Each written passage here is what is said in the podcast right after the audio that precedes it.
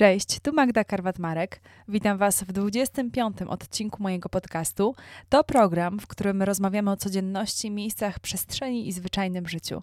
Zwykle odwiedzam moich gości w ich mieszkaniach i domach, w ich miejscach, ale to tylko pretekst do rozmowy o różnych sposobach na życie, możliwościach, trendach i pasjach. Dziś rozmawiam z Sarą Ferreirą i niedawno przeczytałam takie określenie obserwatorka codzienności. Myślę, że idealnie oddaje to, czym zajmuje się w internecie Sara Sara, ona w taki radosny i błyskotliwy sposób uczy swoich obserwatorów bardziej entuzjastycznego podejścia do życia.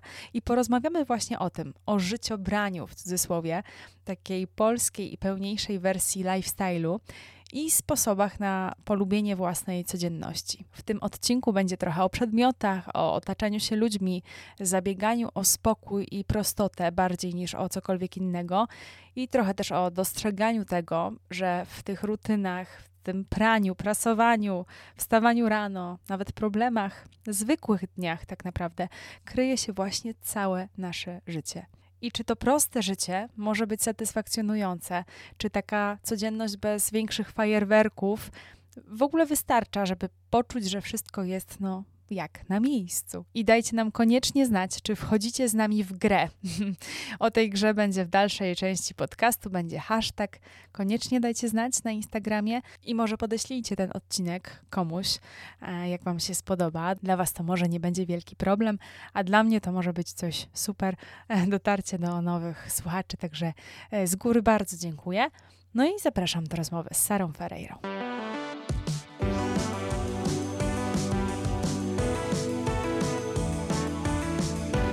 Sara. Cześć Magda, miło mi Cię poznać. Mnie też miło Cię poznać, zwłaszcza, że już tak przed rozmową ro rozmawiałyśmy sobie chwilę, że ja Sara obserwuję już od wielu lat i tak sobie pomyślałam, że kurczę, Sara do tego podcastu pasuje idealnie, bo czym Ty się, Sara, zajmujesz tak na co dzień? Na tak, na co dzień na prowadzę na blogu, prowadzę mm, bloga i Instagram o takim um, dobrym, spokojnym, życiu, tak bym chyba powiedziała.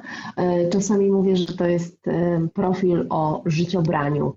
Podoba mi się to słowo bardziej niż e, lifestyle. Życiobranie jest super, nie słyszałam nigdy czegoś takiego. To jest taki twój termin, który właśnie ten lifestyle tak go spolszczyłaś? Tak, jakoś tak zawsze ten lifestyle, nie wiem, myślę, że język polski jest tak ładny, piękne i daje tyle możliwości, że, że nie musimy posługiwać się zawsze angielskimi odpowiednikami, no chociaż bywa to trudne, bo wiadomo, że ta technologia nazywana jest angielskimi słowami bardzo często, e, ale faktycznie zawsze czułam jakąś taką, taki dysonans mówiąc lifestyle, e, któregoś dnia wpadło mi do głowy życiowanie. I to życiobranie wydaje mi się takim w ogóle pięknym słowem, jest takie treściwe, takie soczyste, nie? Życiobranie, to już jest całkiem coś innego, bo, bo lifestyle, lifestyle e, to jest sposób na życie, a życiobranie to już mm, niesie w sobie taką treść, że to jest branie tego życia za włosy i szarpanie go i, i branie z niego garściami. Tak mi się kojarzy to życiobranie. U Ciebie na stronie też można przeczytać, że jak ludzie Cię pytają, y, o czym jest ten blog, to trudno to wytłumaczyć, chociaż już znalazłaś to słowo, y, ale że przychodzą do Ciebie mhm. ludzie po oddech i po, y, po spokój, że tam u Ciebie to się znajdzie. Dlaczego tak jest, mhm. jak myślisz? Wiesz co, wydaje mi się, że wynika to z tego, że, że gdzieś tam staram się niczego nie udawać w internecie i pokazywać to moje życie takim, jakie ono jest. Oczywiście, że to jest taki promil mnie, Wiesz, ludziom czasem się wydaje, że, że mając dostęp do naszych kanałów social mediowych, że widzą całe nasze życie, a prawda jest taka, że pokazujemy maleńki fragment i tylko to, co chcemy. Niemniej ja zawsze się bardzo starałam pokazywać autentyczność i ten autentyczny fragment z mojego życia. I to moje życie takie jest, że ono jest ono jest przepełnione spokojem. To znaczy, oczywiście zdarzają się stresujące sytuacje, natomiast ja z biegiem lat uświadomiłam sobie, że spokój jest najwyższą wartością chyba w życiu. Mm, naprawdę to jest coś takiego, spokój jest jak taki opatrunek na życie. Ja o ten spokój zabiegam dużo bardziej niż o nie wiem, o jakieś rzeczy materialne niż o sukcesy zawodowe. Wydaje mi się, że to wszystko przeminie dużo szybciej niż nam się wydaje, a na koniec dnia często słyszymy tych ludzi gdzieś tam podsumowujących swoje życie, gdzie mówią, że za mało czasu spędzali z bliskimi, za mało y, tego życia smakowali, a spokój mi się właśnie kojarzy ze smakowaniem życia. To może być bardzo prosta czynność, bo, bo, bo być może ktoś inaczej interpretuje smakowanie życia jako właśnie zdobywanie kolejnych gór, podróżowanie, y, jakieś tam sukcesy finansowe, a dla mnie smakowanie życia to jest prostota i spokój. I wiem, że ludzie po to do mnie przychodzą, że ja to mm, pokazuję. Pokazuję, że proste życie po prostu może być y, gdzieś tam satysfakcjonujące i wystarczające, chyba tak bym powiedziała. Ja trochę też właśnie z gośćmi szukam odpowiedzi na pytanie, czy to mhm. zwyczajne życie naprawdę wystarczy, czy, czy, to, co my mamy tak na co dzień, wiesz, pranie, praca, mhm. wstawanie wcześnie, e, dzieci, podróże mhm. może raz w roku, a może w ogóle, um, problemy i to wszystko, czy to mhm. naprawdę można znaleźć w tym jakiś e, taki większy sens, albo nawet, bo sens to pewnie tak, ale taką atrakcję w tym, że to może być super. No, myślę, że to jest sprawa indywidualna. Mam znajomych, dla których spokój i rutyna to są e, najgorsze potworności i szukają innych w życiu atrakcji. Ja to rozumiem, bo po prostu jesteśmy różni. Natomiast ja już wiem, mając tyle lat, ile mam i gdzieś tam ze sobą pulę różnych doświadczeń, wiem, że dla mnie e, ten spokój i e, rutyna, właśnie ja już o rutynie nieraz pisałam, że ja naprawdę lubię rutynę, lubię to robienie prania. Ja naprawdę dostrzegam w tym takim zwyczajnym życiu przypełnionym i troskami, ale też y, y, takim jakby to nazwać, no właśnie zwyczajnością. Ja dostrzegam w tym coś fajnego. No dla mnie to jest fajne życie. Ja wracam z podróży e, stęskniona domu, stęskniona tej porannej kawy, tego, że potem trzeba zrobić pranie, tego, że trzeba zawieźć gdzieś dzieci. Dla mnie to nie jest udręka. I ja myślę sobie, że to też jest, że jeżeli my traktujemy tą, tę zwyczajność jako rodzaj udręki, no to nasze życie zaczyna robić się trudne. Ja rozumiem, że dla, dla kogoś, dla, dla kogo to jest udręka, no to taka rutyna może być e, nieznośna. Ja postanowiłam uczynić to czymś fajnym, w sensie, że ja, ja uważam, że z tego głównie składa się życie, no bo zobacz procentowo ile doświadczamy w roku atrakcji, a ile mamy takich obowiązków i tego właśnie tej rutyny. Jeżeli nie polubimy się z tą rutyną, tak mi się wydaje, no to gdzieś będziemy ciągle głodni czegoś w swoim życiu. Czegoś, co niekoniecznie nawet jest fajne, prawda? Bo te momenty ekscytacji przychodzą i przemijają. Jesteśmy w tym miejscu, o którym zawsze marzyliśmy i nagle się okazuje, że nie wiem, już go nie ma, przeminęło, a do no do, trzeba wrócić. Dokładnie tak jest.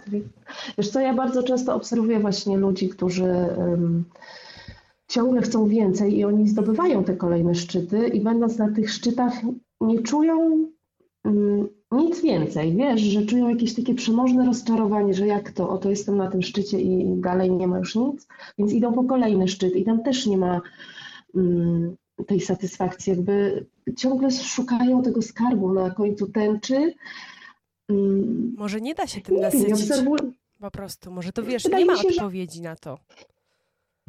To znaczy, moim zdaniem jest e, w życiu tak, że jeżeli nie cieszymy się teraźniejszością i ciągle e, na coś tam czekamy, e, to nie zasmakujemy nigdy życia. Mm, ja też mam takie poczucie, mm, ja często o tym piszę, mówię i mi to na co dzień może czasem doskwiera, a czasem to jest dobre, dlatego że ja mam ogromne, dojmujące poczucie przejściowości. W sensie naprawdę wiem, że jesteśmy tu tylko na chwilę i czasem mnie to paraliżuje. Paraliżuje mnie myśl o tym, że, no, że po prostu za chwilę nas nie będzie. Paraliżuje mnie, mnie myśl o siwych włosach, na, jak mówił tak Hemingway, na skroniach moich y, bliskich. Bywa, że paraliżuje mnie myśl o tym, że zaraz ich nie będzie, a jednocześnie to pozwala mi cieszyć się tak strasznie tym, co jest. Mi na co dzień bardzo często towarzyszy myśl, Boże, jaka jestem szczęśliwa. Ale Super. wiesz, jutro mogę nie być. Ale jak Ale ty wypracowałaś to? No bo wiesz, no to no, no. Y, myślę, że masz problemy, nie? Czy nie mhm. masz żadnych? Mam, problem, mam problemy, mhm. mam naprawdę problemy i to takie, z którymi mierzy, mierzy się większość z nas. No to jest taka troska o jutro, troska o to, czy, czy zachowamy nasze prace, troska o to, czy utrzymamy te dzieci i ten dom, troska o zdrowie, mm, ale wiesz co, jak ja jakby, jak zderzam się z tymi problemami, to ja się cieszę, że to są takie właśnie problemy, bo ja uważam, że w życiu trzeba mieć jakieś problemy, w sensie nie możesz przeżyć życia bez problemów. I kiedy mi się psuje zmywarka, kiedy, um, e, e, kiedy dostaję duży mandat, to wiesz co, to oczywiście w, pierwszej, w pierwszym momencie jest takie, o Jezu, zepsała mi się pralka, jak ja wypiorę te rzeczy, ale po chwili przychodzi do mnie refleksja, obyś miała tylko w życiu takie problemy, bo patrzę na ten problem w ten sposób. Mam pieniądze, żeby tę pralkę naprawić Mam, żyję w świecie, w którym mogę wykonać jeden telefon i zaraz u mnie w domu jest specjalista. To nie jest problem, wiesz, ponad moją miarę. I ostatnio trafiłam z synem do szpitala. I oczywiście po pierwszej chwili jakiejś takiej paniki, bo okazało się, że to był wyrostek, no to moja myśl była taka, dziękuję, że to jest tylko wyrostek. Wiesz, jak on wjeżdżał na salę operacyjną, ja przeżyłam jakiś, o Jezu, potworny stres, to, to było wyjątkowo niefajne uczucie.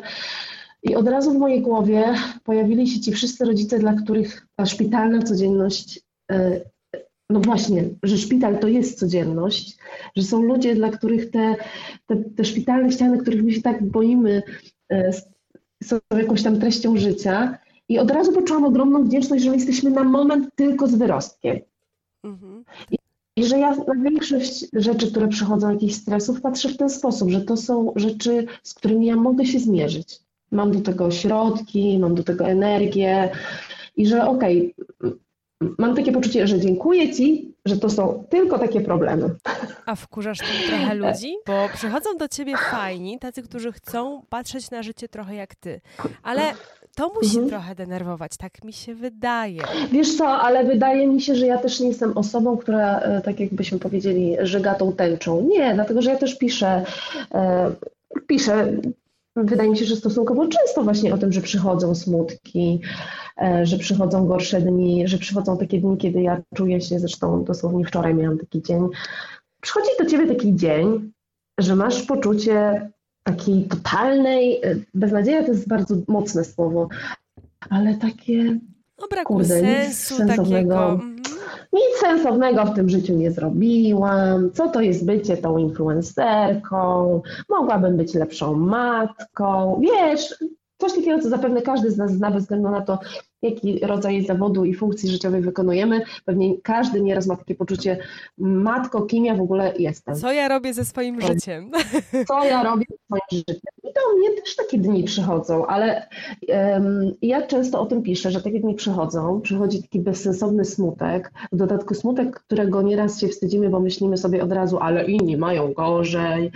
A ja właśnie o tym smutku często piszę, mówię i że ja uważam, że ten smutek trzeba fajnie przyjąć. Wiesz, ja kiedyś go bardzo wypierałam i wstydziłam się tego, że ja mam taki e, gorszy dzień, że kurczę, tak mi brakuje energii. Wypierałam to, udawałam w tych dniach, że jest mi właśnie dobrze, że jest fajnie, wmawiałam sobie, że jest okej. Okay. I im dłużej udawałam, że tego smutku nie ma, tym dłużej on ze mną, ze mną był. A teraz, jak przychodzi taki dzień, to ja sobie myślę, oho, dobra, jesteś, przyszedł smutek. Ja otwieram mu drzwi, mówię, wejdź na kawę, stary, pogadajmy, bywa tak, że musi z nim iść spać. Bywa, że, I on, jak go dobrze człowiek ugości, to on szybciej idzie, naprawdę, bo, idzie. Jeżeli, bo ja sobie uświadamiam sobie, że on, ten stan odejdzie. W sensie przecież nigdy to się nie przeciąga u mnie. Od razu zaznaczam, że jeżeli u kogoś ten stan jest permanentny i się przeciąga na tygodnie i miesiące, to zapewne warto y, zgłosić się po jakąś pomoc. Ja mówię o, takiej, o, o sytuacji zdrowej głowy, takiej jak moja, że ja wiem, że ten smutek przyjdzie, ja go przytulam. I ja też, wydaje mi się, że ja piszę tak 50-50, bo ja po prostu piszę o tym, że to życie właśnie składa się z tych smutków, trudnych, gorszych dni, e, z, z kryzysów różnego rodzaju ale że jeżeli będziemy ciągle czekać na lepsze życie, to nigdy możemy... nie doświadczymy tego, którego mamy. Wiesz, tak, ono może się nie doczekać, nie?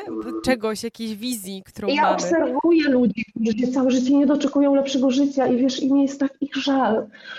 Ja widzę, że oni mają wszystko i że dalej czegoś chcą. I myślę sobie, człowieku, na co ty czekasz? Nie wiem, masz zdrowie, piękną rodzinę, fajny dom, nie masz problemów finansowych, żyjesz takim skrawku świata, gdzie nie mamy wojen. Co więcej możesz chcieć? Piszesz e, e, bloga właśnie o tym mhm. życiu e, takim codziennym i zwyczajnym, ale też ludzie czasami chyba zwracają się do ciebie, bo pisałaś o tym taki bardzo ciekawy post, że ktoś cię pyta, ale dlaczego ty to robisz w zasadzie? No bo po co nudne rzeczy publikować, pisać o nim i zrobić z nich coś fajnego? Co to jest zwyczajne i w ogóle co ty robisz, Sara, no?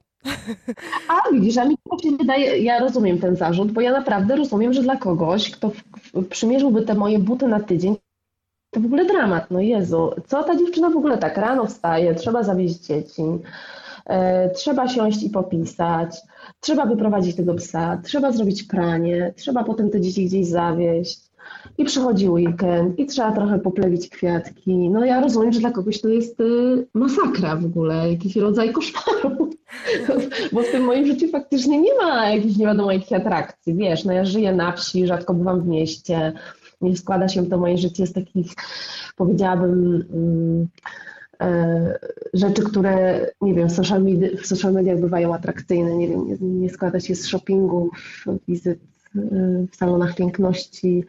E, nie wiem, no z takiego wiesz, nie ma tutaj za dużo w tym moim życiu. Fajerwerków takich? Fajerwerków, blichtów, ale wydaje mi się, że e, jest na to nisza, że wiesz, że, że zobacz, trafił się, nie wiem, jeden czy dwa krytyczne głosy na morze głosów mówiących dzięki, że mi o tym mówisz, bo ja też mam takie życie, bo ja sobie myślę, że my w większości mamy takie życie.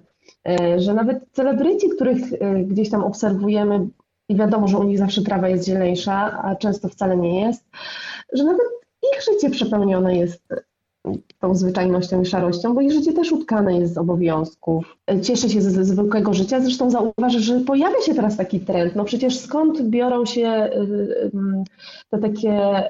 Zobacz, jak, jak wyświechtanym słowem od, nie wiem, dwóch lat jest wdzięczność, tak? Tak, tak. Czyli ja znalazłam tę swoją niszę już ileś lat temu, mówiąc o tym, że fajne jest zwyczajne życie. Teraz tak naprawdę to hasło o zwyczajności wydaje mi się, że robi się coraz bardziej popularne.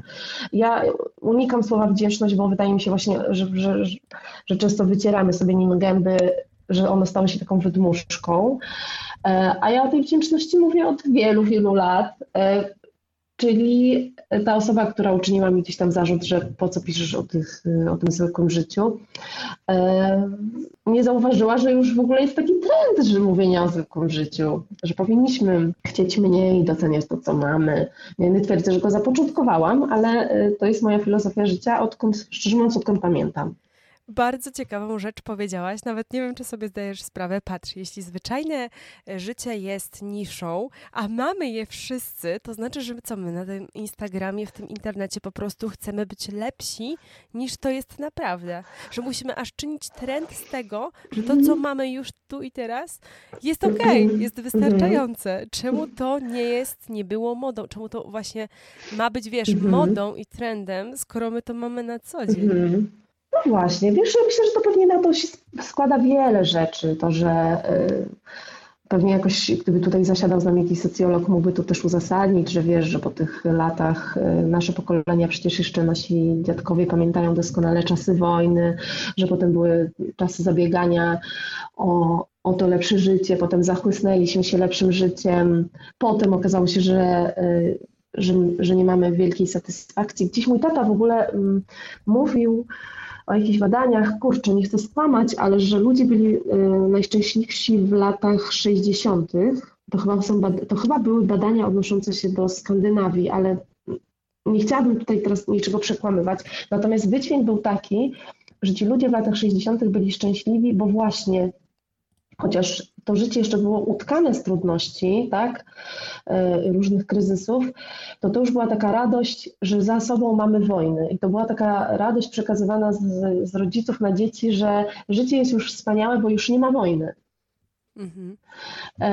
A potem przyzwyczailiśmy się do tego, że nie ma wojny. No przecież ja i ty nie mamy zielonego pojęcia o wojnie, ale zauważ, że kiedy rok temu wybuchła wojna w Ukrainie, no to nagle przyszło takie otrzeźwienie, że Jezu, przecież u nas nie ma wojny i to już wystarczy, ale wydaje mi się, że to też było takie tylko chwilowe. No bo, no bo koniec końców, kurczę, no musimy zrobić, znaczy musimy, no wydaje mi się, że no to jest jedyny sposób. Dostrzeżenie to, ile my mamy w tej szerokości geograficznej, w której żyjemy, w tym momencie dziejów. Mnie wojna na Ukrainie, w Ukrainie chociaż ja myślę, że nie potrzebowałam żadnego kubła zimnej, zimnej wody, bo ja naprawdę doceniam to, co wszystko mamy, otrzeźwiła mnie jeszcze bardziej. Mhm.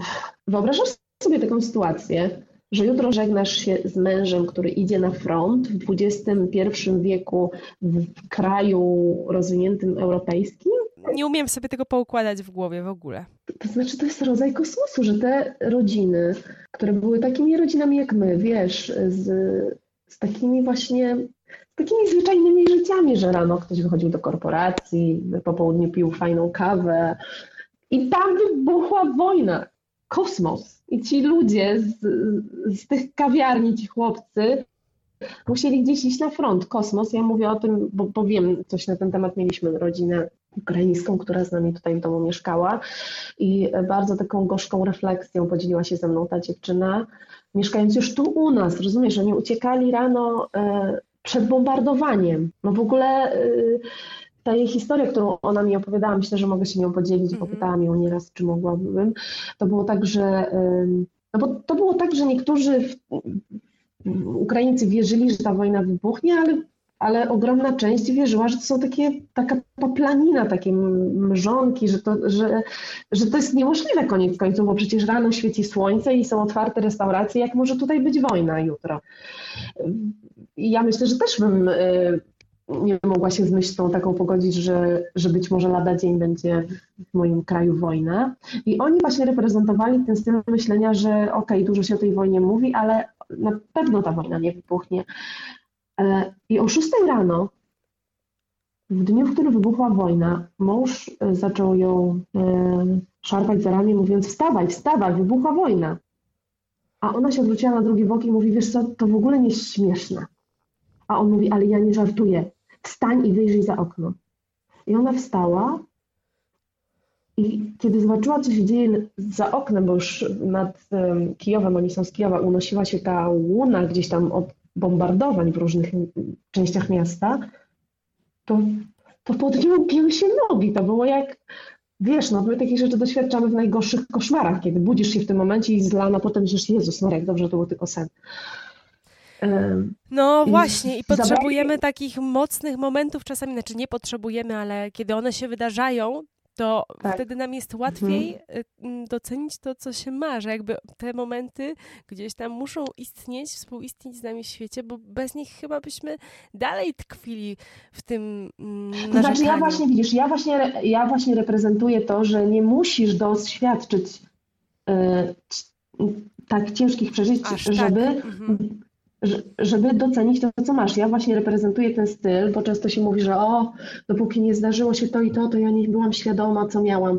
A ja właśnie y, codziennie staram się być świadoma tego, co mam. Nie straszyć siebie. Nie, to nie, absolutnie nie chodzi o życie w strachu. To w ogóle nie, ja, nie, ja naprawdę nie żyję w strachu, yy, tylko możesz wybrać, no oczywiście możesz wybrać życie w strachu, ja, ale ja żyję z poczuciem wdzięczności, że bo zobacz, ja też sobie, ja też mam takie poczucie, że cokolwiek się jutro nie wydarzy, czy dzisiaj, cokolwiek, cokolwiek, choćby przyszła najgorsza apokalipsa, to nic nie zmieni faktu, że ja za sobą mam 40 lat fajnego życia. Po prostu nic już tego mi nie odbierze, rozumiesz? Cokolwiek by się, choćby czarna dziura nas jutro pochłonęła. E, I to też jest fajne, że myślę, że warto, żebyśmy spojrzeli tak wstecz i pomyśleli sobie, kurczę, czyli mam za sobą 39 lat życia w zdrowiu, 15 lat macierzyństwa, kiedy moje dzieci nie były chore, kiedy nie musiałam z nimi leżeć w szpitalach, 17 lat małżeństwa y, zgodnego.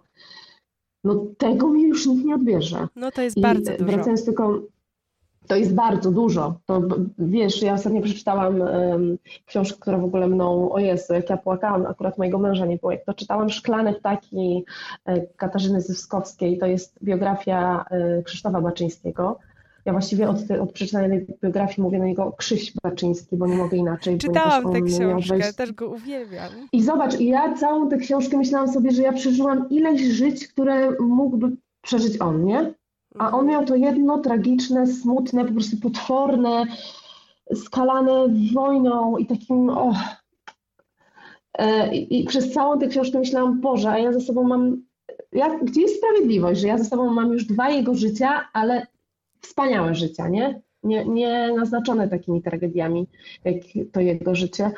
W każdym razie, mm, wracając tylko jeszcze do, do tej konkluzji o tej ukraińskiej rodzinie, oni, zobaczywszy te łuny wojny nad Kijowem, po prostu wsiedli w samochód, zabrali sobie najważniejsze rzeczy i zaczęli pędzić w stronę polskiej granicy. Trafili do nas parę dni później właśnie e, i któregoś ranka ta żona jego mówi, wiesz co, ja wiem, że to się wydaje, że straszna tragedia, że wojna, no i okej, okay, to jest tragedia, ale wiesz, my ze sobą nie spędziliśmy tyle czasu od lat. Od lat tyle ze sobą nie rozmawialiśmy, od lat on się nie bawił tyle z dziećmi, co teraz, jak jesteśmy u was. Niewiarygodne, nie? A ja tak. I to było takie, bardzo to było smutne. To, to była dla mnie potwornie smutna myśl, taka trochę przegapione życie do momentu, w którym cię nie otrzeźwiła wojna. Myślę, że wielu ludzi jest w podobnym momencie swojego życia w tym kołowrotku i wydaje się, że nie ma z tego żadnej ucieczki, że tak trzeba po prostu. Tak to już wygląda, że nie ma się czasu. Mhm. Ale czy na pewno, nie? Czy nie da się naprawdę nic z tym zrobić, z tym, co mamy, z tymi zasobami, które posiadamy tu i mhm. teraz? Ja myślę, że, y, że bardzo wiele zależy od nas. Nie, nie, nie powiedziałabym, że jesteśmy kowalami swojego losu, bardzo nie lubię tego określenia. Natomiast jeżeli y, gdzieś tam mamy, nie wiem, pracę, która nam daje byt, y, mamy dom, jakiś taki, wiesz, no, w sensie, że mamy wszystkie instrumenty, żeby tego życia, żeby, żeby to życie zauważyć, a go dalej nie zauważamy, no to dalej, to wydaje mi się, że to już jest taki moment, że zależy to od nas, po prostu jak my sobie, jakie ustawiamy sobie priorytety. A ty powiedziałaś wcześniej, że wybrałaś mhm. to. E, to znaczy, że wcześniej było trochę inaczej i w pewnym momencie nie, wybrałaś? Co? Nie, nie, nie. Ja, ja e, no, myślę, że my też nie bierzemy się znikąd. E, pewnie wyniosłam gdzieś tam z domu jakieś wzorce, ale faktycznie od dziecka towarzyszyło mi poczucie, um, poczucie takiej właśnie wdzięczności, że, że bez względu na to, jakie to życie bywało, może wzięło się to stąd, że ja od dziecka bardzo lubiłam czytać i od dziecka małego, bo naprawdę byłam gówniarą, teraz jak patrzę na moje dzieci, sięgałam po reportaże. I często tak, tak sobie teraz myślę, że Boże, ja czytałam takie brutalne reportaże, a byłam e, w wieku swojej średniej córki. Wiesz co, i nie wiem, może to miało na mnie taki wpływ, że wtedy zobaczyłam, że na świecie jest tyle, e, że, że jest tyle paralelnych rzeczywistości, a mi przyszło żyć właśnie w tej Dlaczego mi przyszło żyć w takiej fajnej? Czyli, że mogło być gorzej po prostu i że nie musi być wcale lepiej. Wiesz to nie, że mogło... A, wiesz to, że nie, nie, że mogło być gorzej, tylko właśnie wdzięczność za to, że, że, że nie wiem, że mam pełną rodzinę, że nie, za, nie zaznałam głodu. Y, ja pamiętam, że od dziecka właśnie chyba przez to, że czytałam te książki, y, miałam w sobie ogromny strach przed wojną. Już teraz go nie mam. To była taka, to była taka, wiesz, czasem dzieci się boją, nie wiem, że coś jest pod łóżkiem, a ja bałam się wojny, chyba dlatego właśnie, że, że, że męczyłam te książki o jakiejś drugiej wojnie światowej i tak dalej. E, więc bałam się wojny. Więc nie na zasadzie nie, że może być gorzej, tylko że po prostu jest tyle y, y, współistniejących rzeczywistości, gdzie ludzie doświadczają jakiegoś takiego strasznego życia, a ja mam właśnie pełną rodzinę, zawsze mam y, dom, do którego mogę wrócić, mam jedzenie. No, że wydało mi się to takie, że jak ja mogę tego nie doceniać. I że nie chciałabym nigdy, żeby otrzeźwiła mnie tragedia, kiedy ja sobie mówię, dopiero bombardowanie Kijowa mi uzmysłowiło, że spędzałem całe dnie w pracy i nie wiem tak naprawdę, kim są moje dzieci. E, ty też e, właśnie mówiłaś to, że patrzysz czasami wstecz i myślisz, nikt mi tego nie mhm. zabierze, bo ja to dobrze wykorzystałam, więc nikt mi tego nie zabierze. I mam wrażenie, że ta przeszłość jest dla ciebie też ważna, że ty ją celebrujesz, bo ty masz takie zamiłowanie do tych historii, historyjek, opowiastek, wspomnień, podsumowań podsumowań, wracasz mhm. do jakichś momentów. E, I czy to jest, ta przeszłość też jest dla ciebie ważna? Ty z niej czerpiesz siłę na przykład? Wiesz co, myślę, że tak, bo w ogóle wydaje mi się, że wiesz, każdy, ja wiem, że to zabrzmi trochę teraz powiem jak Paulo Coelho, ale gdzieś tam każdy dzień to jest taka czysta kartka do e, zapisania i możemy ją zapisać na różne sposoby. E, a ja staram się zapisywać te dni tak, żeby właśnie uczynić z nich fajne wspomnienia często. E, oczywiście, że wiesz, tych kartek do wyrwania też jest mnóstwo kartek z szarych, smutnych dni i tak dalej, i tak dalej, aczkolwiek no bez tych wszystkich szarości i smutków nie dostrzeglibyśmy pewnie kolorów. Mm, ale tak, mam takie poczucie, patrząc wstecz, że fajnie zapisuję to swoje życie, że są w nim że jest pełno kart y, barwnych wspomnień i, i znowu, to nie są, nie, nie mam teraz na myśli y, tych życiowych fajerwerków, nie? Ale to takie zwykłe dni. Najbardziej chyba się rozczulamy z mężem, bo oboje mamy taką tendencję, kiedy wyświetlają nam się wspomnienia, wiesz, sprzed paru lat tutaj z łąki, że zrobiliśmy sobie piknik, i doskonale pamiętamy, jaki to był szczęśliwy, dobry dzień, że było ciepło, że to był pierwszy piknik na łące. Jezu, to są najbardziej błogie wspomnienia, ale z drugiej strony to są wspomnienia, które my możemy utkać sobie choćby dziś w ten deszczowy dzień, tak? Możemy zrobić coś takiego, co stanie się fajnym wspomnieniem na już za tydzień.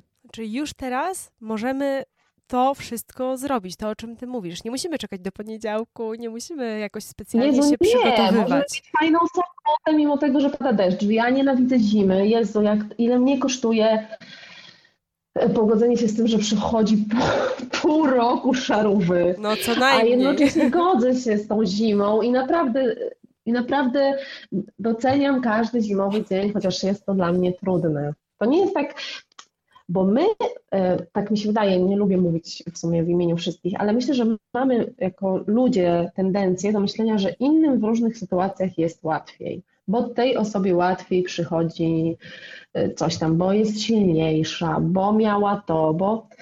A, e, a fajne życie i przekłada się na taką zwyczajną pracę codzienną. Te drobiazgi. Serio, prawda? bo Wiesz co, jak mi ludzie pytają, ojej, a wy tacy szczęśliwi z mężem, a macie fajne kontakty z dziećmi. Mm, mm, no to się znikąd nie wzięło. Głowie, tak, a szukam przykładu w głowie. E, a, już wiem. E, to jest przykład, e, kiedy, kiedy moja koleżanka mówi do swojej teściowej, wiesz co, tak mi się fajnie trafiło w życiu, że mam fajnego męża i dzieci. Ona mówi, nic ci się nie trafiło. Nic ci się nie trafiło. To jest wszystko wypracowane. E, I, I, naprawdę warto mieć z tyłu głowy, że jeżeli obserwujemy czyjeś fajne życie, to raz, że obserwujemy je z boku i, i nigdy do końca nie wiemy, ile tam bywa smutków i tak dalej. Natomiast fajne życie to jest po prostu efekt pracy, wysiłku, fajne małżeństwo, to też jest codzienna, ciężka praca. Serio, naprawdę taka codzienna, jesteś żoną, więc wiesz, że nieraz to niepokłócenie się, to niepowiedzenie tego, co człowiek chciałby powiedzieć, e, to, to, że nie ulegamy pewnym zachowaniom. Przeczytałam takie fajne zdanie wczoraj, że nasze zachowanie składa się z tego, co robimy, ale też z tego, co nie robimy. Mm -hmm. Ile Może nawet człowiek... głównie z tego, czego nie robimy.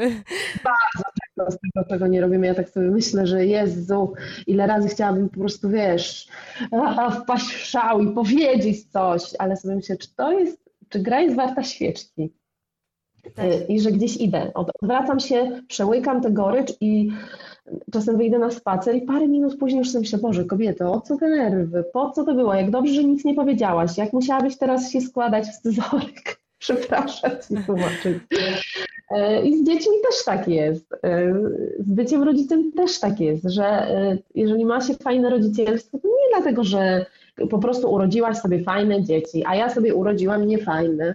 Nie, no rodzicielstwo to też jest praca, no po prostu to jest, to jest codzienna, mozolna, często żmudna praca. Nie ma receptury, nie, serio, bo, bo nam się często w życiu wydaje, że są jakieś złote środki, że to będzie fajne, że to jest, będzie dieta cud, że to będzie sposób cud. Myślę sobie, że nie ma żadnych cudów, nie ma żadnych cudów. Chcesz mieć coś fajnego, musisz na to zapracować. No, no nie ma cudów. Jeżeli ja bym chciała mieć, nie wiem, pięć razy więcej, powiedzmy, pieniędzy, to musiałabym po prostu pięć razy ciężej harować i nie ma na to żadnego cudownego sposobu. I tak samo jest ze wszystkim innym w życiu. Ale obserwuję cię od pewnego czasu i tak sobie szukałam, jak ty do tego doszłaś, do tej pracy, no bo mówisz, że trzeba się wziąć za to i po prostu to robić i to jest jakaś praca, no ale wiesz, jak zacząć? I ja mam wrażenie, że ty mm, po prostu kolekcjonujesz te chwile, ten blog, te zdjęcia, to wszystko, to ci pomaga chyba trochę być cały czas w tym um, stanie, w którym chcesz być. Ty to zauważasz, dostrzegasz, myślisz takim słowem, ty tego szukasz po prostu. Ty tych chwil chyba szukasz, żeby móc o nich powiedzieć, napisać, żeby je dostrzec. Może każdy może tak robić. Nie musi każdy prowadzić e, czegoś, prawda, w internecie, to nie o to chodzi, mhm. ale patrzeć na życie w ten sposób, tak jakby zaraz miał sobie coś powiedzieć i napisać. Może to jest jakiś sposób na to, żeby tak patrzeć od dzisiaj na codzienność. Mhm. Może to jest jakiś sposób. Ja w ogóle e, nieraz chyba wydaje mi się, że o tym pisałam, może nie, może mam to w głowie, że właśnie, żeby sobie postanowić na przykład rano, że zauważasz, e, zauważasz różne rzeczy. Zauważasz ludzi, co oni robią, zauważasz um, sytuacje, bo się potem się okazuje, że życie się składa e, z masy takich powiedziałabym, filmowych sytuacji. No przykład taki, kiedyś mnie natknę, natchnęło to do napisania takiego cyklu, on zresztą jest na blogu o starości. Ja uwielbiam się przyglądać e, starości, e, bo, bo, bo wszystkich nas ona czeka, jeżeli będziemy mieli e, szczęście. E, I właśnie ta starość jest taka, wiesz, ujmująca. Mm, kiedyś zauważyłam, bo kiedy jeszcze mieszkaliśmy w Lublinie, uwielbiałam wręcz chodzić przez cmentarz na Lipowej. Jeżeli jesteście nie z Lublina, e, a będziecie, to warto odwiedzić ten cmentarz bez względu na wszystko, bo to jest po prostu absolutnie jedno z najpiękniejszych miejsc w ogóle na świecie, moim zdaniem. Więc ja przez ten cmentarz chodziłam, e, uwielbiałam to robić. Mm, codziennie gdzieś tam odkrywałam jakieś nowe groby, fascynowały mnie te no, no, nagrobki, napisy na nich. Y, I któregoś dnia obserwowałam przed sobą idącą parę staruszków i oni oglądali nagrobki. Ja mam sobie taką naturę podglądacza. Uwielbiam też zaglądać do cudzych domów, kiedy wieczorem pali się światło. Nie, że podchodzę, ale tak wypatruję. I ja w którymś momencie, tak ich obserwując, zrozumiałam, że oni wybierają swój nagrobek. I tak mnie to, jest opisana ta sytuacja na blogu, piękny, słoneczny, jesienny dzień, oni idą za ręce, wydają się szczęśliwi, zresztą wydaje mi się, że każda para staruszków trzymających się na za ręce to jest po prostu przejmujący, piękny widok. I przychodzi taki moment w ich życiu, już u schyłku, kiedy już wybrali w swoim życiu pewnie wiele rzeczy, wybierali swego czasu mieszkanie, wybierali łóżeczko dla dziecka, wózek, być może, nie wiem, wybierali dom, w którym przyjdzie mieszkać, a teraz wybierają swój nagrobek. Takich sytuacji obok siebie mamy naprawdę wiele. Czy zobaczymy w tej codzienności takie właśnie perełki? Wystarczy przyjechać się autobusem, żeby zobaczyć. Dla mnie autobus to jest jak otwarta księga. Rzadko jeżdżę autobusem już teraz, ale tych autobusowych historii to naprawdę jest, mam wrażenie, milion. Zresztą kiedyś e, ja o tej historii zapomniałam, ale przeczytałam to na blogu, co też pokazuje, że fajnie prowadzić jest jakikolwiek dziennik, bo po prostu jak ja wracam do starych wpisów, ja o tym, ja o tym już nie pamiętam. E, I czytam te wpisy, jakbym czytała na nowo jakieś cudze opowieści, że właśnie była taka historia, że jechałam e, autobusem z małym lolkiem, on miał, nie wiem, może dwa latka i on bardzo uśmiechał się do wszystkich ludzi bo on był bardzo radosnym dzieckiem, ale uśmiechał się i tak zarażał ludzi tym uśmiechem i ja opisałam historię, w której on uśmiecha się najpierw do jednej osoby, ale uporczywie, na zasadzie albo mi odpowiesz uśmiechem, albo po prostu cię przyprę do muru. I jest taka scena, w której połowa ludzi w tym autobusie już śmieje się w głos. I zrobił to dwuletni Lolek z wózka, po prostu wskazując, teraz ty się uśmiechasz, teraz ty się uśmiechasz, ludzie nie mogli mu się oprzeć. E, a ja zupełnie o tym zapomniałam. To jest historia gdzieś tam na blogu i dopiero przeczytana przypomniałam sobie, że była taka scena, że faktycznie on rozbawił wszystkich ludzi w autobusie. Czyli jak my jesteśmy jacyś, to możemy też pewnym sensie rozświetlać dni e, innych osób, które spotykamy i gdzieś nawet w takich właśnie zwyczajnych sytuacjach, jak jazda autobusem, nie? Niewiele trzeba. to jest bardzo ważne. To, o czym powiedziałaś, jest bardzo ważne. Wiesz, dla mnie takie małe, mnie tak wzruszają takie gesty, kurczę, ja wiem, że to zabrzmi teraz ktoś powie wariatka, ale mnie wzrusza, jak mnie ktoś wpuści, e, ktoś mi ustąpi pierwszeństwa, w sensie nie ustąpi, ale ktoś, nie, jakiś kierowca no, w trakcie jazdy uczyni wobec mnie miły gest, tak, że wpuści mnie w ten korek, albo jestem taką osobą, która jak przychodzi przez um, pasy dla pieszych, to zawsze schylam się, macham do kierowcy mówiąc dzięki. I jeżeli ktoś to zrobi wobec mnie, to mi to potrafi zrobić dzień.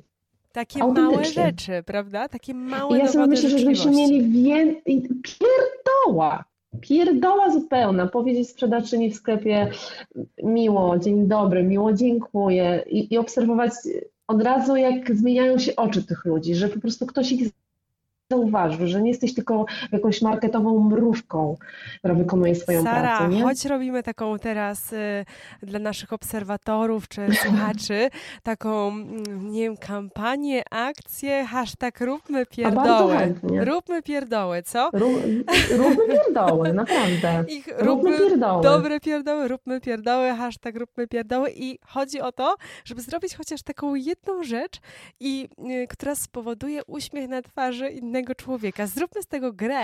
Tak. Wiesz, mówi się, że w ogóle karma nie wraca i ona naprawdę wraca e, w takich sytuacjach. Zobacz, ja w życiu e, doświadczyłam naprawdę niewielu sytuacji, kiedy ktoś mnie potraktował źle z buta, e, jakoś tak niefajnie w tych wszystkich, wiesz, urzędach, w tych sytuacjach mm, szpitalnych. Ja wierzę, że to wynika stąd, że że kiedy przychodzisz y, do, do ludzi z taką właśnie dobrą energią, to oni to wyczuwają. Nawet nieraz jakaś tam pani zauza w urzędzie wyczuje. Oczywiście zdarzało mi się trafić na takie, wiesz, niewzruszone y, postacie i nieważne jak byłam uprzejma, trzeba było uzbroić się w wirtualny kastet i zawalczyć o swoje. Ale, y, ale, ale Wydaje mi się, że to jest rodzaj jakiejś takiej energii, że jeżeli wysyłasz e, w świat taką dobrą energię, wchodzisz do tego urzędu z, e, ale z uśmiechem i podobnie e, w placówkach medycznych, to często wróci do ciebie ta dobra energia. Nie mówię, że zawsze, naprawdę. Bywało, że do, moja dobra energia była przez kogoś potraktowana z buta i czułam się wtedy okropnie więc ja nie twierdzę, że zawsze, ale myślę, że dużo częściej wróci do nas wtedy coś fajnego. No, jeżeli musimy my będziemy to fajni, jeżeli raz. od drobiazgu. Wystarczy jutro przechodząc przez y, pasy dla pieszych, przejdź, y, przejdź i uśmiechnij się do kierowcy, który cię przepuścił. Kiwnij mu głową, pomachaj. Y, on oczywiście ma obowiązek to zrobić, weszły nowe przepisy, ale dalej warto. Dalej nie bądźmy tak, tacy wiesz, roszczeniowi, że a, ja już teraz są przepisy, że ja mogę przejść przez jezdnię, więc przechodzę i niech się wszyscy zatrzymują. No właśnie, nie, nie, nie podchodźmy do życia roszczeniowo cały czas. Można po prostu e, jakoś lekko do tego podejść, widzieć drugiego człowieka i zrobić coś po prostu miłego, co jest nic nie kosztuje. Można, o, to co powiedziałaś, widzieć drugiego, widzieć drugiego człowieka w każdej sytuacji i wiesz co, jeszcze mierzyć wszystkich swoją miarą w tym znaczeniu, że zobacz, i my miewamy, e, miewamy gorsze dni, wiemy, że wydarzyło się coś, e, załóżmy rano, co nas rozwala. Powiem Ci e, na przykładzie moim, że teraz właśnie mm, jak miesiąc temu mój syn trafił z tym wyrostkiem do szpitala, to było tak, że faktycznie był taki bardzo jakiś taki dla mnie przejmujący moment, kiedy musiałam go puścić za rękę, bo go zabierali na ten blok operacyjny i ja to bardzo przeżyłam ten, ten moment, kiedy zamknęły się za nim te drzwi, bo ja też byłam sama wtedy, mój mąż gdzieś tam był za granicą i mnie to roztrzaskało na kawałki. Wiesz, ja siadłam za kierownicą samochodu i bardzo długo musiałam się uspokoić, bo wiedziałam, że będę stwarzać niebezpieczeństwo za tą kierownicą, że muszę się uspokoić najpierw, zanim siądę za kółko. I, i, I, siedziałam za tą kierownicą, po prostu wyłam w niebogłosy, mimo że to był tylko wyrostek, mimo że na rozum wiedziałam, że to jest rutynowy zabieg. Ale, ale czułam się rozdarta strasznie. Jak już się uspokoiłam, porozmawiałam z mężem i już wracałam do tego domu, wydawało mi się, że spokojna, to jednak zobaczyłam na tej drodze, że jestem że prowadzę ten samochód pod wpływem zbyt silnych emocji, w sensie, że tu się nie stwarzałam zagrożenia na tej ulicy, e, ale wiedziałam, że jestem w takim stanie, że mogę mm, zachować się tak, jak normalnie bym się na przykład na ulicy nie zachowała, tak? I my często spotykając e, ludzi i widząc różne ich reakcje, mm, skwaszoną twarz, to, że ktoś był dla nas, nie wiem, może nieprzyjemny, warto pamiętać, że stoją za tym że może stać za, za tym jakieś wydarzenie rano. Gdyby ktoś tego dnia spotkał mnie na ulicy, być może byłabym, jak nie ja, ale kto wie, czy nie, byłabym nieprzyjemna, czy wkurzyłby mnie przechodzień wchodzący na, na to przejście dla pieszych. Wiesz, a to nie jestem ja, bo, bo coś spowodowało, że tego dnia taka jestem. I warto mieć w sobie taką czułość wobec drugiego człowieka, że może coś mu się przytrafiło po prostu tego dnia niefajnego, że może on na co dzień nie jest zołzą. Um, tak mi się wydaje, że jak mamy w sobie taki rodzaj zrozumienia dla drugiego człowieka i czułość, to też o siłą rzeczy od razu nasze życie robi się y, fajniejsze. Myślę, że wtedy nawet my sami patrzymy na świat trochę życzliwiej. Jak sami jesteśmy życzliwi, to nam się on wydaje, mimo że jest wciąż taki sam, jak był jeszcze przed chwilą, to kiedy my jesteśmy inni, to ten świat też wydaje się inny, więc robimy to też trochę dla siebie, tak mi się wydaje. Nie no, zdecydowanie tak, tak jak, tak jak powiedziałam, że, że myślę, że to ta karma właśnie wraca, nie? Że że to jest taki, że fajnie wysyłać w świat po prostu dobrą energię, zrobić sobie taki tydzień testowy. A co się wydarzy, jeżeli ja będę przez ten tydzień życzliwy i, i mniej roszczeniowy. Jak ktoś nas teraz słucha, to niech nam koniecznie napisze za tydzień, jak minął ten tydzień i czy coś się zmieniło po tej rozmowie. Jeśli podejmuje to wyzwanie hashtag róbmy pierdoły, to tak. jesteśmy bardzo ciekawe. Może napiszemy o tym też na Instagramie i jakoś coś może się mhm. z tego e, fajnie rozwinie. A ja jeszcze, Sara, chciałam cię zapytać o twój dom, którego jestem ogromną fanką.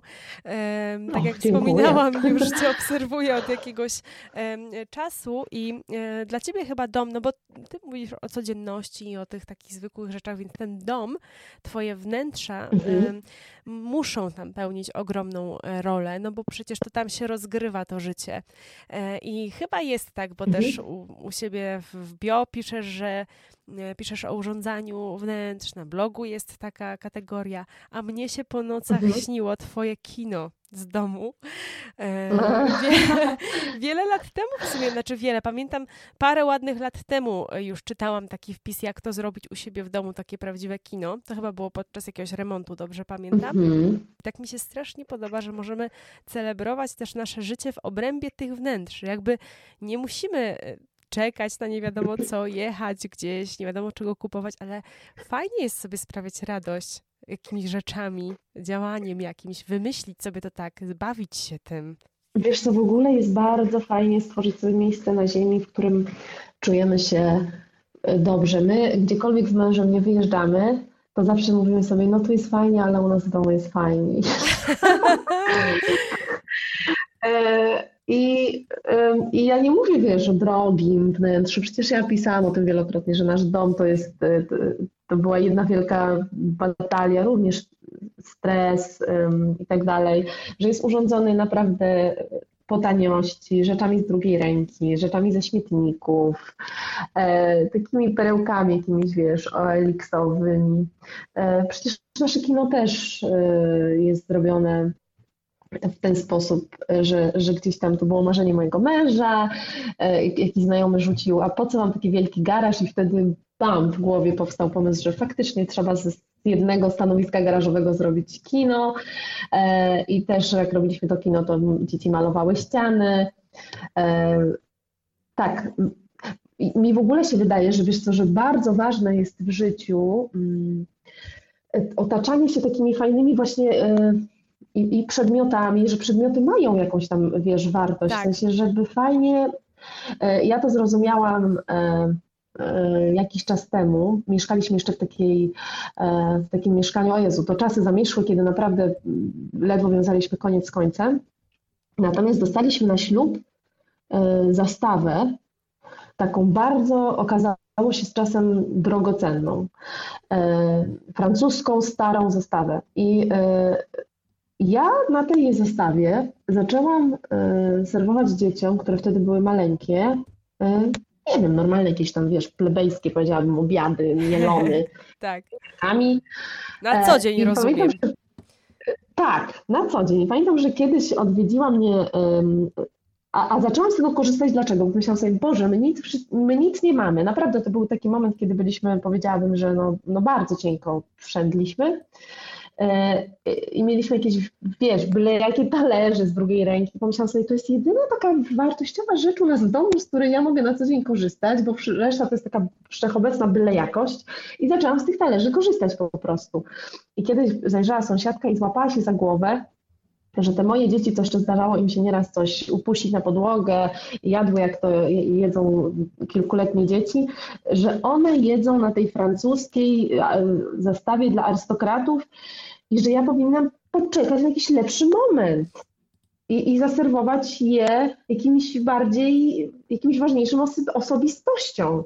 I ja pamiętam, że zburzyła mnie ta jej refleksja wtedy i mówię, ale jaki ważniejszy moment? Dla kogo ważniejszego, nie wiem, przyjedzie do mnie królowa angielska tu, żebym ja wyjęła dla niej te talerze?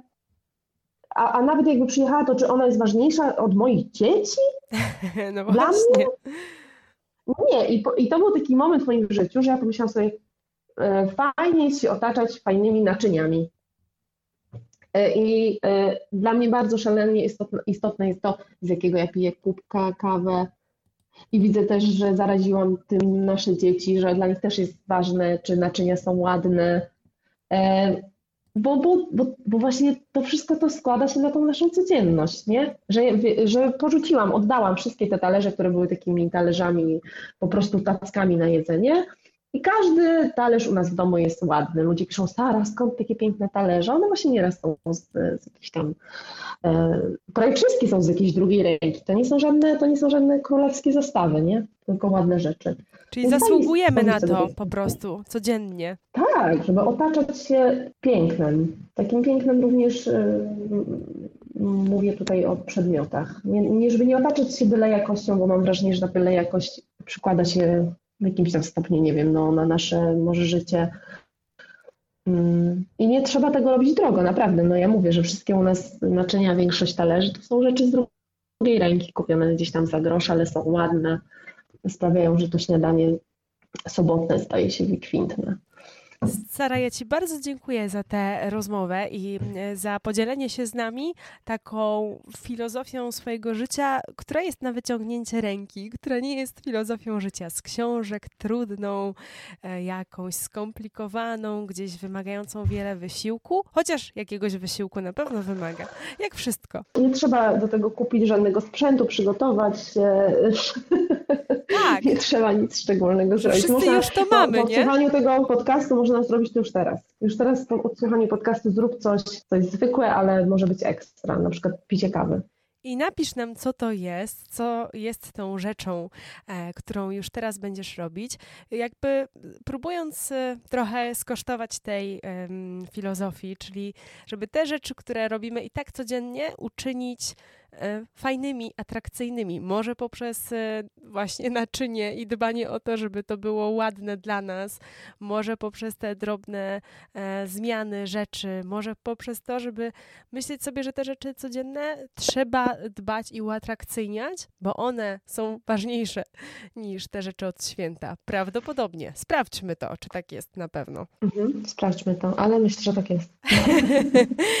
Sara, bardzo dziękuję, że zaprosiłaś nas do swojego swojego świata i e, słyszymy się może jeszcze niebawem. Ja bardzo Ci dziękuję za zaproszenie, że o mnie pomyślałaś.